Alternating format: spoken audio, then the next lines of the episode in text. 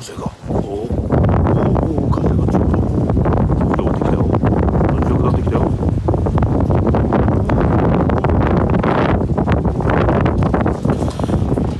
うわ車乗らないとこおおお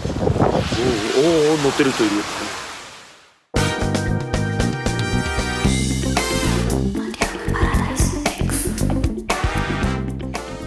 あの雷なのか風の音なのかどっちか定かじゃない音が、えー鳴り響いてまして相当これは荒れますね。うん。気象予報士の村木祐介さん、えー秋田出身のですね超イケメン、えー予報士の方私の知り合いでもあるんですが、え秋田弁の天気予報の動画を作ってそれをアップしてましてそれ見たところ、え今日29日金曜日ですけどもう午前中からですねかなり大荒れになって、えーホワイトアウトになるのはおそらく午後からかな。あの今外出たらね雪というよりこう雨混じりの雪みぞれというんですか？液体と固体の中間あたりでして、うん、気温がどんどんこれから下がってきてそして、えー低気圧がもう爆弾級の低気圧が来てそして山間部にまた大雪をもたらすということになるんでしょうね。うんその予報を受けてですね今日私決めました。もうあの車乗らない。車を運転しないか正確には。車には乗ります。バスに乗ります。うんバスで移動します。前回のそのホワイトアウトが起きたとホワイトアウトって、うん説明しなくていいですね。もう視界がですねもう全くえ効かない。お先真っ白です。もう怖かったですよ。その日あの胃カメラ飲まなきゃいけなかったんでどうしてもうん行かなければいけなかった。まあキャンセルして別の日に設けるっていうこともできたんだけどね。うんそうしなかったんですね。そしたらもうホワイトアウトでえ父親に運転してもらったんですがもう本当に下手したら大事故っていうことになってたかもしれないですね。危ないですよ。乗らなくていいなら乗らない方がいい、うん、ただ今日はラジオがあるので、えー行かなければいけないわけですね。まあこれをお聞きの皆さんの中にも同じ人同じ状況の人は多いと思います。うん。リモートが可能であればリモートにしたいんだけど。そうもいかないと。いう状況の人ね、まあ、できないことはないんだけどまだシステムが整いきれてない。とかあと立場によってはね絶対にその場にいなきゃいけないっていう人いるわけで。ただ本当にそのマイカーでその場所に行くということしか道がないのかと考えた時に僕の場合はもうバス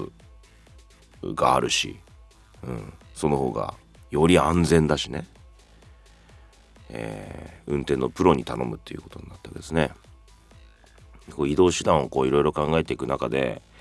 マース、えーモビリティアザーサービスということの重要性っていうのをこうすごい、えー今実感してます。2月1日から運転代行業をこうマティログ代行っていう名前で私始めるんですけど始めるにあたってですねいろんなこう知識も増えてきました。えー運転代行業をするにあたり例えば白タク行為っていうのはしちゃいけないわけですね。タクシーができる範囲と運転代行ができる範囲っていうのは微妙に違う。また、えー保険の適用はどういった状況下でえー、発生するのか。例えば、まあ、お客さんの車をおマテログ代行の運転手が運転して、えー、例えば他の人の車と事故を起こした場合また随伴車という代行をお客さん乗せて移動する時はお客さんの車と随伴車という車2台で移動する。で随伴車を運転している人がお客信号停止の時にのねお客さんの車のお尻に追突しちゃったといった場合の保険の割合とかね。そういういろんなことがある。いろんなことがあってえっ、ー、と今後ねマースが広がっていくにあたってその辺の問題、え保険の問題適用誰がこう持つんだとかアプリ会社は何パーセントで持つんだとかいうことも出てきますしうーんその乗り換えの時に例えば乗っている時間に比例してそのねパーセンテージが振り分けられるのかでもそもそも、うん、移動するには目的がないといかないよねと。例えばどこそこ旅館という場所があってそこに行きたいからそのバス JR 鉄道タクシーうんはたまた自転車とかねもう移動にかかるあらゆる乗り物が必要になってくるけどもそもそも目的地があるからなわけであんたらねこの旅館潰れたら儲かないでしょとかなったら確かにそうですねってなるからじゃあそもそも移動っていうのは移動する目的地があるから成り立ってるわけだからっていう考えると単なるそのモビリティを考える時に移動手段だけっていうことだけで考えるんじゃなくて目的地も含めたもっと言うとその観光体験というものをパッケージングするということを作っていかなきゃいけない。えー、今ねあのヘルシンキってどこだか分かりますかね、うん、後藤萌さんの大好きな都市の一つ。これフィンランドという北欧の国の首都ですね。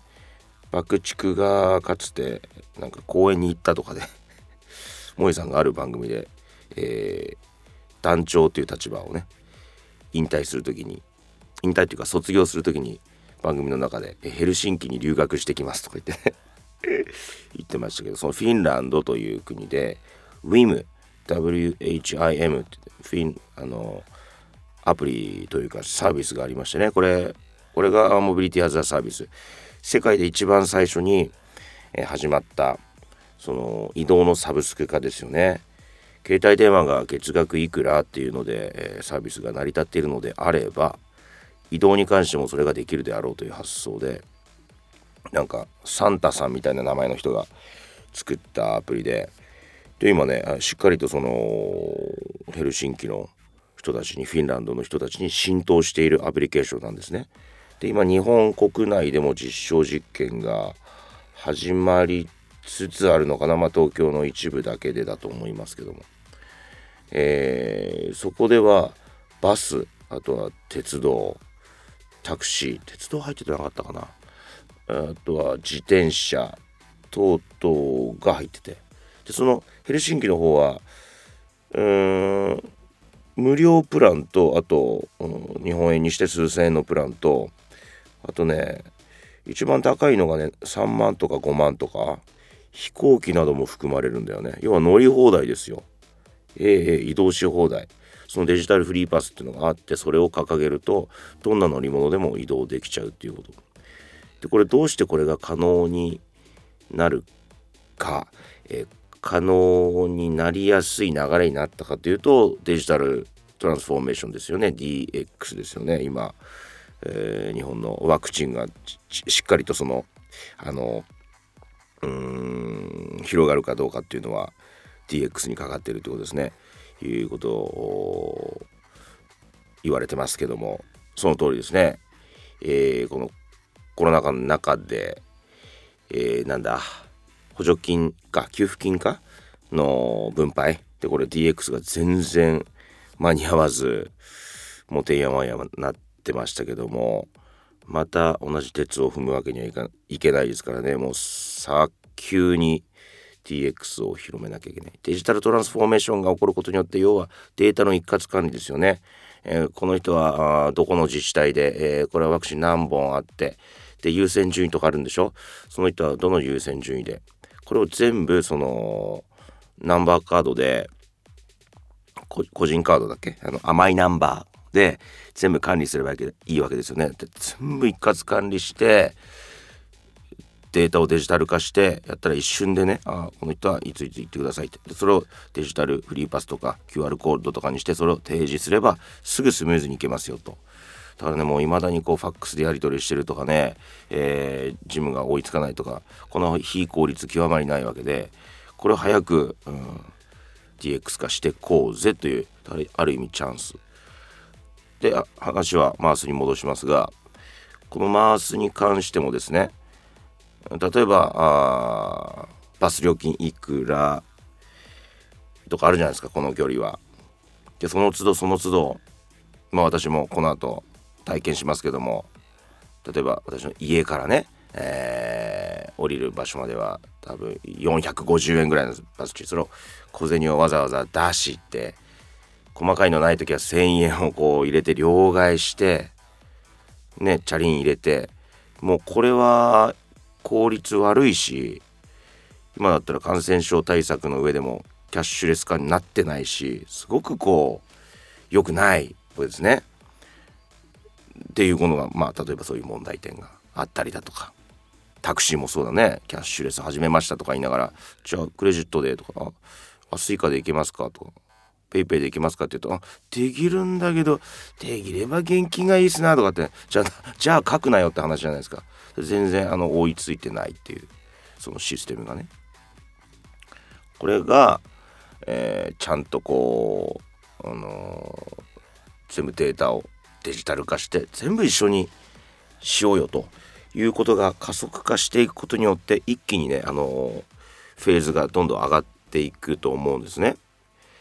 で、えー、話はもっと進めて多分あのいずこっていうアプリ知ってますかね？伊豆伊豆半島で、えー、これは日本初かな？観光型のマースのサービスですね。えっ、ー、とバスとタクシー鉄道等々を含めたキャッシュレスのあデデジタルフリーパスのシステムででこれね観光型って名が付いてるだけあってしっかりとその移動目的例えば、うん、旅行会社とかともタッグ組んでるのかな、まあ、いろんなもうだから日本では初の試みだから大変だったと思うよ。名前は素晴らしいですね。名前はというか名前も素晴らしいですね。えー、アイディアのみならずいずこっていずこへ行こうかとどこに行こうかという意味もあるし伊豆というね名前がしっかりと含まれているし、えー、IZUKO だったかな。うんの見た目のこのうん英語的な語感もいいですよね「いずこ」うん、GO に近い音もあるし。でそれがあってで多分いずこの人もこんなことを考えたと思う。おそらくその場所によって、えー、調整する。あのだから伊豆だったら伊豆に適したサービスの形にすると。アプリっていうのは単なる手段に過ぎずそのアプリをもってしてどの問題を解決するかっていうことの方が重要なのでその話でいくと伊豆のじゃあ問題点は何なのかと。主に観光客が来るだろうと。じゃあ観光客が来るってことは目的地があって、えー、伊豆はあれですか？海熱海とかですか？お寺とかも神社とかも多いんでしたっけ？そういう巡り人が多いでしょうと。じゃあそのどこで降りるのがいいのか降りただけじゃなくて多分細かいとこまで行きたいからじゃあ最後のラストワンマイルの部分は、えー、自転車かな？ロープウェイかな？何だろうね。タクシーでしょやっぱりね。タクシーもこうなんかね大人数より少人数の方がいいでしょ。いやバスでしょとかねいろんな問題出たと思うよ。でおそらくねあの重要点の一つとして、えー、結構長距離を移動する鉄道もしくはバスということになったはずですね。これ例えば東京のエリアうーん丸の内、えー、近く半径、えー、例えば100メートルあ 100, 100キロメートル以内もっと30キロ以内ととこでテストするのか北海道全域で試すのかによって使うそのモビリティのその、えー、手段ですね。車鉄道飛行機、うん、自転車セグウェイ とかねいろいろ出てくるじゃないですか。あとはもうね車椅子とかそういうバリアフリーがどうなってるかとかっても含めてそういうのが出てくるわけですよ。うん、視覚障害の人に向けのその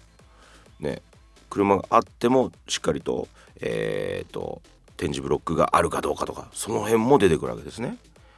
っていうのを全部含めて考える。で北海道だったらうーんやっぱりバスだと思うんですよ。例えば、えー、札幌着いた。あ札幌。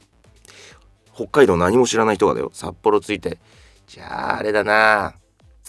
牛乳が美味しいんでしょ？なんか北海道って行こう十勝？十勝ってねあれ近いの？札幌から。え何？車で20分ぐらいと言ったら実際どれぐらいですか？多分何時間もかかりますよね。だって北海道の端から端まで多分車で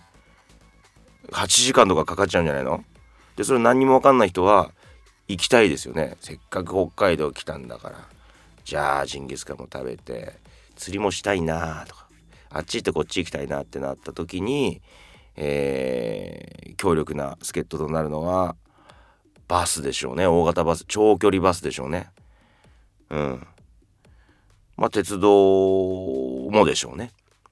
ただ鉄道っていうのはもうルートが決まっちゃってますからここからここって移動はできますけどそっから先の部分ですね。細かい数キロメートルっていうところで毛細血管まで行き届くかどうかっていう点においては、えー、あまり、えー、旅行と相性はよよくないと言ったらこれ語弊があるね。これデスティネーションキャンペーン東北タッグなんてやろうとしてる時にねマテロ君何言ってるんだと。JR ももちろん組み合わせます。鉄道バス。タクシー大きく言ってこの3つの連携でしょうねということをこう考えていくことが必要でじゃあいざ秋田でね秋田県内で回すを行おうと考えた時に、えー、すごく重要になってくるのがバスなんですよ。うん、で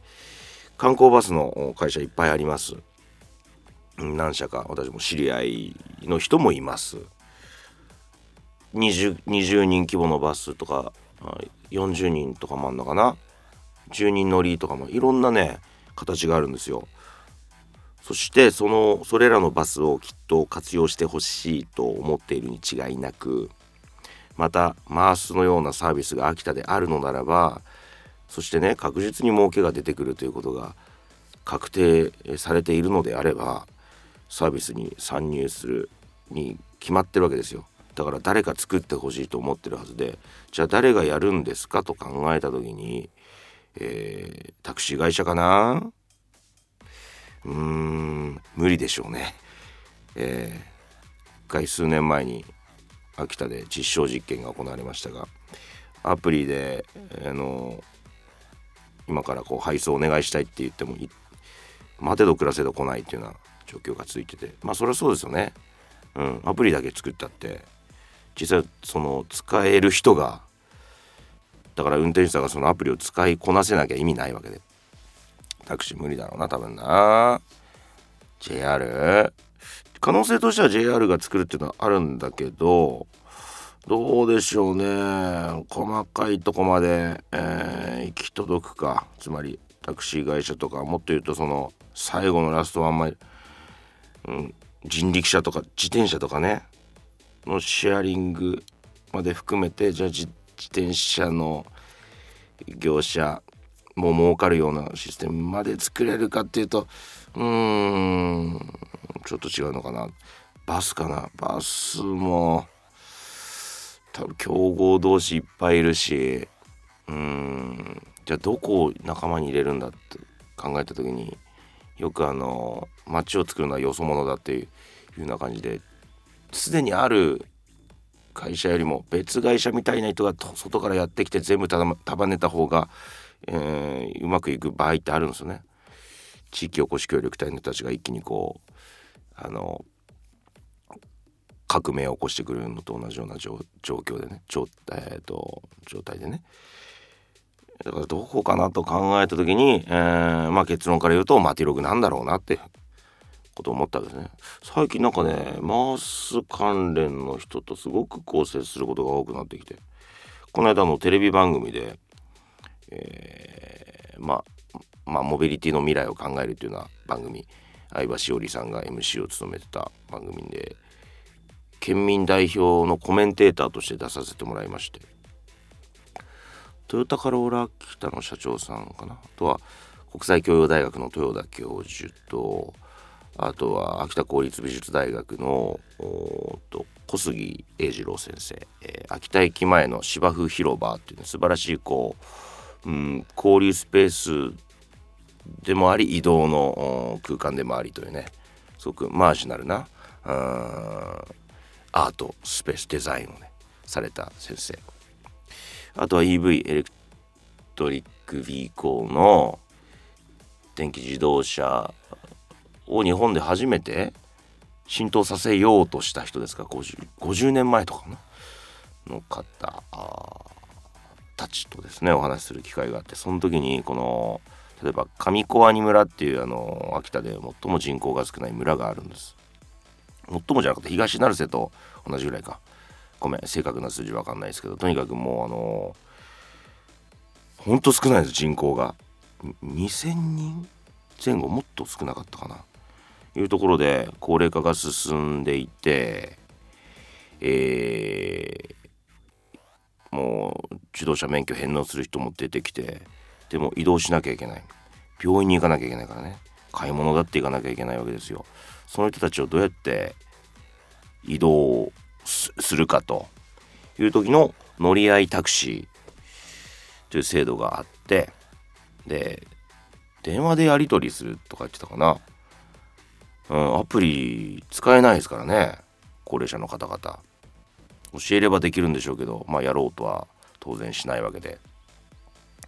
じゃあファックスかっていうと。ファックスでもなくて電話でやり取りして。あであの地元のそのアクスタ便のなもちろんなあの神子アニメね「あんばちゃんな今日なんとさそのぐらい割り手が出よ今日なんつうのいくからな」で「寄ってきたよ」っつって「元気だが」っつって「乗ってけ」っつってあ、何あ、野菜買ってかねばいけないな。じゃ白菜が分かった。じゃあ白菜が買ってけ。あ、隣の、あの、キエさんも一緒にの誘ってるかって。キエさん元気だがって。キエさん、キエさん、キエさん出てこねキエさん、あれ？キエさん、キエさん。あ、出てきた。あ、よかったよかった。心配してらったで。見守りたいみたいな意味合いも含めて出てくるんでしょうね。で、乗せて移動してっていう。そこで、意外だったのがあの僕はねどんどんどんどん便利になるべきだと思うどんどんこう無駄なコミュニケーションっていうのはなくして無駄なっていうか電話やり取りとか無駄じゃないですかあの注文するだけだったらピザだってネット注文の方が絶対いいでしょ電話よりもね電話だと言った言わないみたいな出てくる。ちゃんとテキストで残した方が証拠も残るし。いやトッピングありって言いましたよねとか。チーズ多めってだって書きましたよねって。電話だと言った言わない出てくるからね。うん。で、えっ、と、無駄なそうコミュニケーションって話だね。なんだけど、うん、全部アプリとかで完結した方がいいと思ってたんだけど、上コアにか、あ、ごめん、今これ言ってたの上コアにじゃないわ。もう一個の方、あの、増田町。横手のね、増田町のね、えー、っと、ごめん、名前忘れた。調べて。あの先日亡くなられました矢口さんの矢口隆夫さんのね地元の近くですねのその配送タクシー合同タクシーサービスです。で上小アニカっていうのはあれだ自動運転だ自動運転。自動運転。あのバリアフリーで降りるステップの部分とね病院のこの下のフラットな部分が段差がないんで降りやすいとかねそこまで考えられた。まああれですよあのー、自動運転がしっかりと社会の中でもできるというフェーズを段階上げるために、えー、社会でね実証実験しなきゃいけない。そこの一つのこうあれですねモデルケースにしようとしている場所ですね。でそこそこでもそうでしたね。要はどんどんどんどん効率よくいくっていうよりもコミュニケーションもっと言うとこう無駄な時間といいますか便利じゃないということの中でできていくコミュニケーションというものが特にその地方都市のモビリティでは重要になってくるというようなのが共通の見解としてなんか出てきて浮き彫りになってきたんですよ。そしてまたコメンテーターの人たちはすごくそれこう共感してらしたんですね。それがちょっと意外だったんですよね。あモビリティって便利にして今までのこう無駄なやり取りお金払うっていうの無駄じゃないですか。あとなんかこううんじゃあこれだったらこっちの道の方が便利かねとか。じゃあ誰と一緒に行く？うん。あの人と一緒やだからこれがいいな。この人がいいなとかっていうのを実際のリアルなコミュニケーションなしにスマホ上で一発でできたら便利だと思ってたのにそうじゃないんだなと。あ確かにそもそも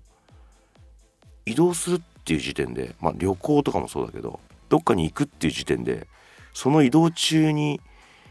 起こるさまざまなトラブル、うん、注文したものがなかなか出てこない。イライラしてウェーターの人呼んで話したらその人と地元が一緒でいる。いろんな話ができてなんかじゃあちょっと2軒目あこの後一緒に飲み行くとかって出会いが生まれたとか。何かトラブルが起こることによる想定外の時間が生み出す新しいコミュニケーションっていうかねワクワクとか。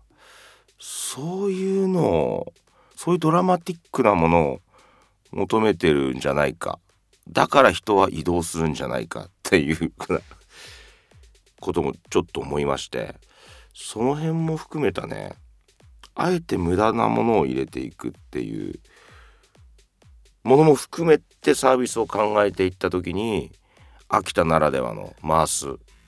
モビリティハザーサービスが出来上がるんじゃないかなと思いました。はい。じゃあそれがどういう形に落とし込まれるのか？スマホのアプリなのか、えー、ファックスでやり取りをする何か？めんどくさいサービスなのか？うん。えー、っとこういったポッドキャストのように体験者の人の声または動画等々を共有していくサービスなのかものすごい、えー、ナローにもうオープンじゃない会員制のとこから始めていった方が効率がいいのかとかねいろんなこと考えてますね。一つだけ言えるのがバス、まあ、今日この後バス乗るから言ってるわけじゃないですけど、えー、観光バスですね。観光バスっていうのはね旅行会社と密な関係ですから。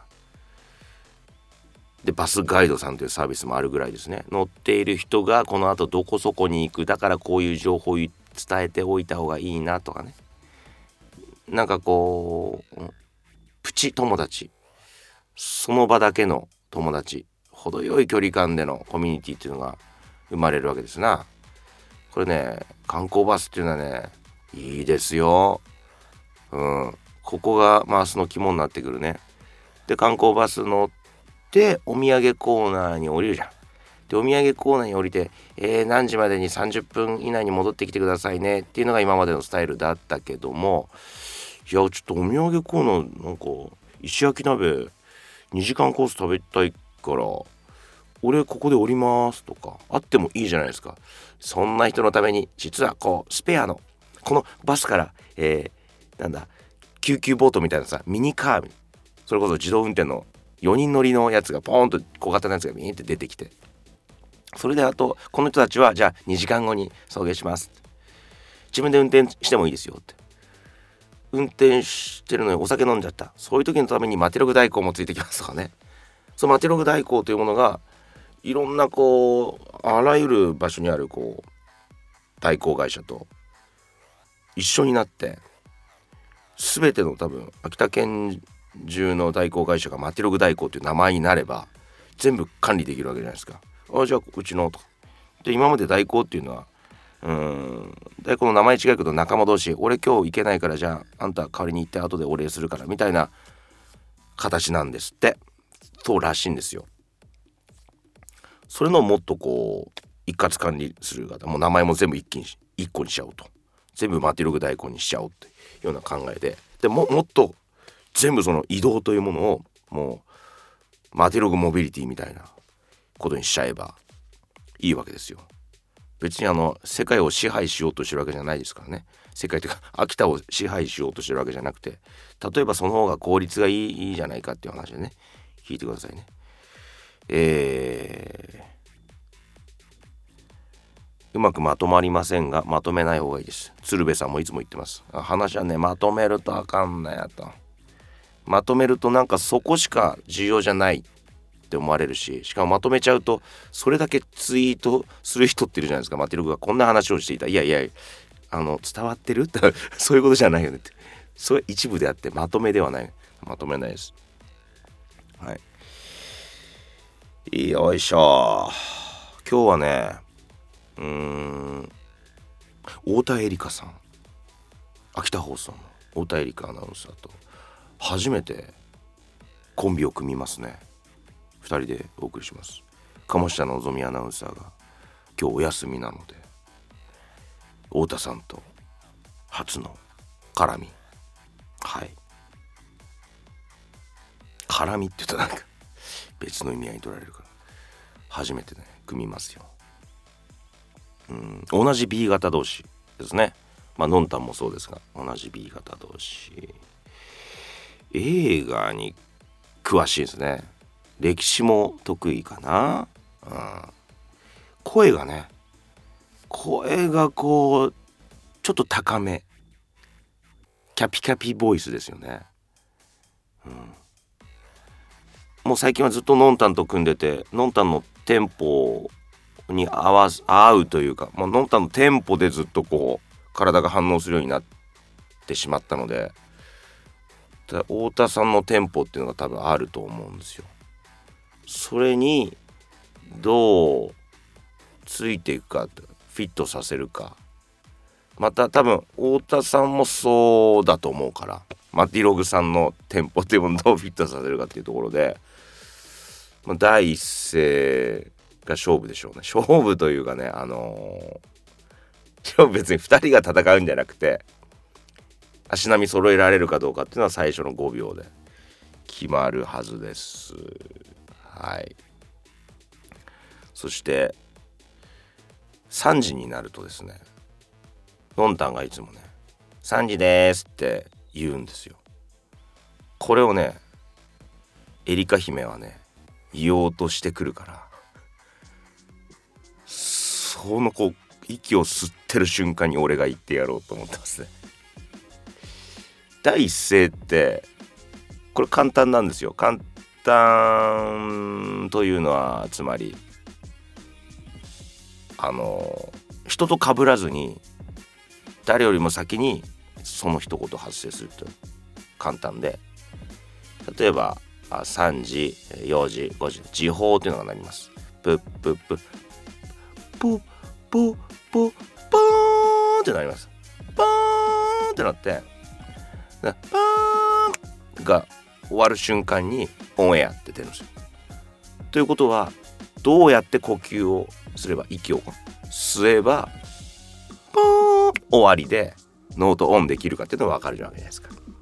ほとんどの人はねポーンって言い終わってから息吸うんですよ。だから0.3秒4秒ぐらい後に出るんですよ。それじゃ遅い。ポーン3時ですぐらいね。もうね S の音消えても「暗示です」ぐらいのですでもいいかもぐらいでやりますんでねご期待くださいマティログでしたバイバイ